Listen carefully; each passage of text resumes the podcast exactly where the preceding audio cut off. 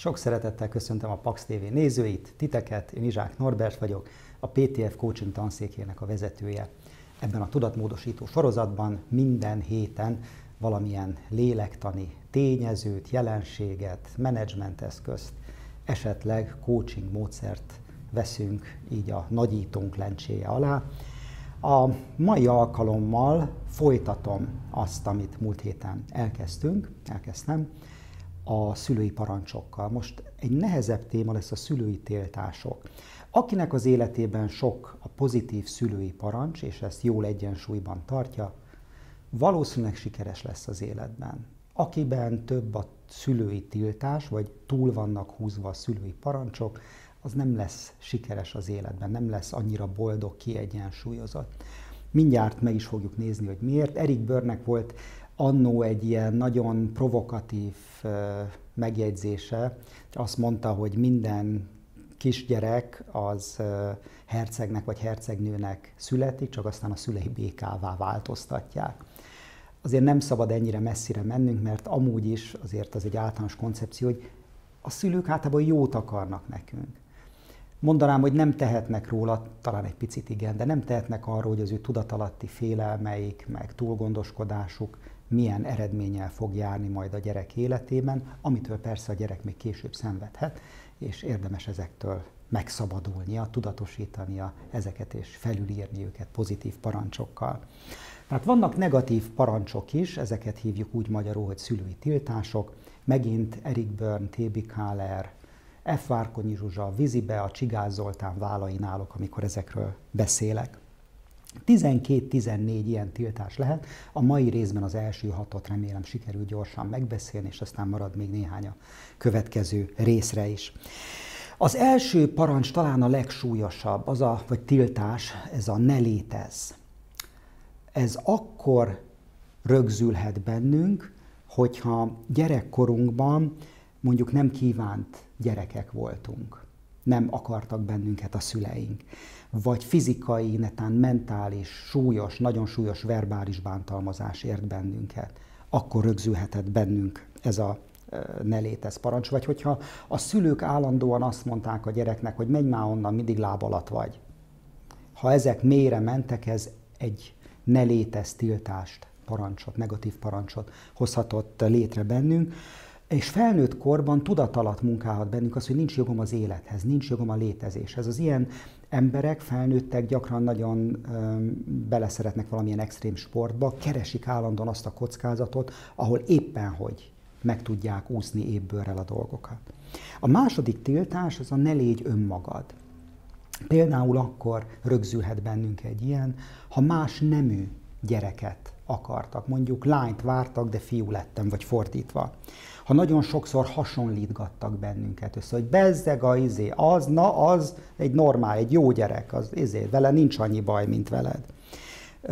Vagy mi érdeklődtünk valami iránt, de eltiltottak tőle, és beirattak, én nem tudom micsodára, légvár építésre, pedig mi gumivárat akartunk volna építeni az iskolai szakkörbe. Tehát nem vállalhattad fel önmagadat. Vagy állandóan beleszóltak az öltözködésbe, és ezekből komoly önértékelési zavarok lehetnek, nem vagyok tisztában azzal, hogy ki vagyok, ami vagyok, az nem elég jó, nem lehetek önmagam. A harmadik ilyen tiltás a ne érez tiltás, amikor el voltak folytva az érzései. Gyakran a szülők sem tudták kifejezni az érzéseiket, ezért nem tanították ezt meg a gyermeküknek, vagy folytatták el bennük.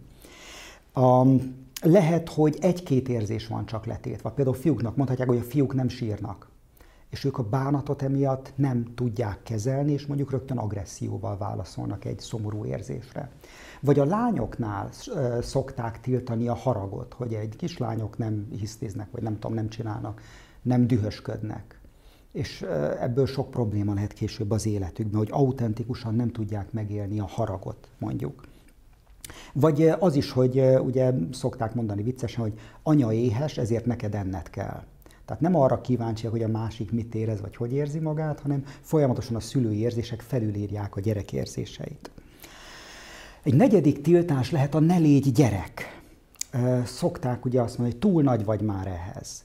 Vagy ha megszidnak folyton valakit azért, mert koszos a ruhája kisgyerekként, mert belelép a pocsajába, mit csináljon a kisgyerek pocsajába lép, vagy bohóckodik, vagy hisztizik, vagy nem tudom, tehát hogy túl hamar elvárják, hogy felnőjön. Különösen akkor igaz ez, ha mondjuk elvesztette korán az egyik szülőjét, vállás történt, esetleg volt alkoholista családban, aki elfoglalta a gyerek szerepet, és neki kellett hamar felelősséget vállalni.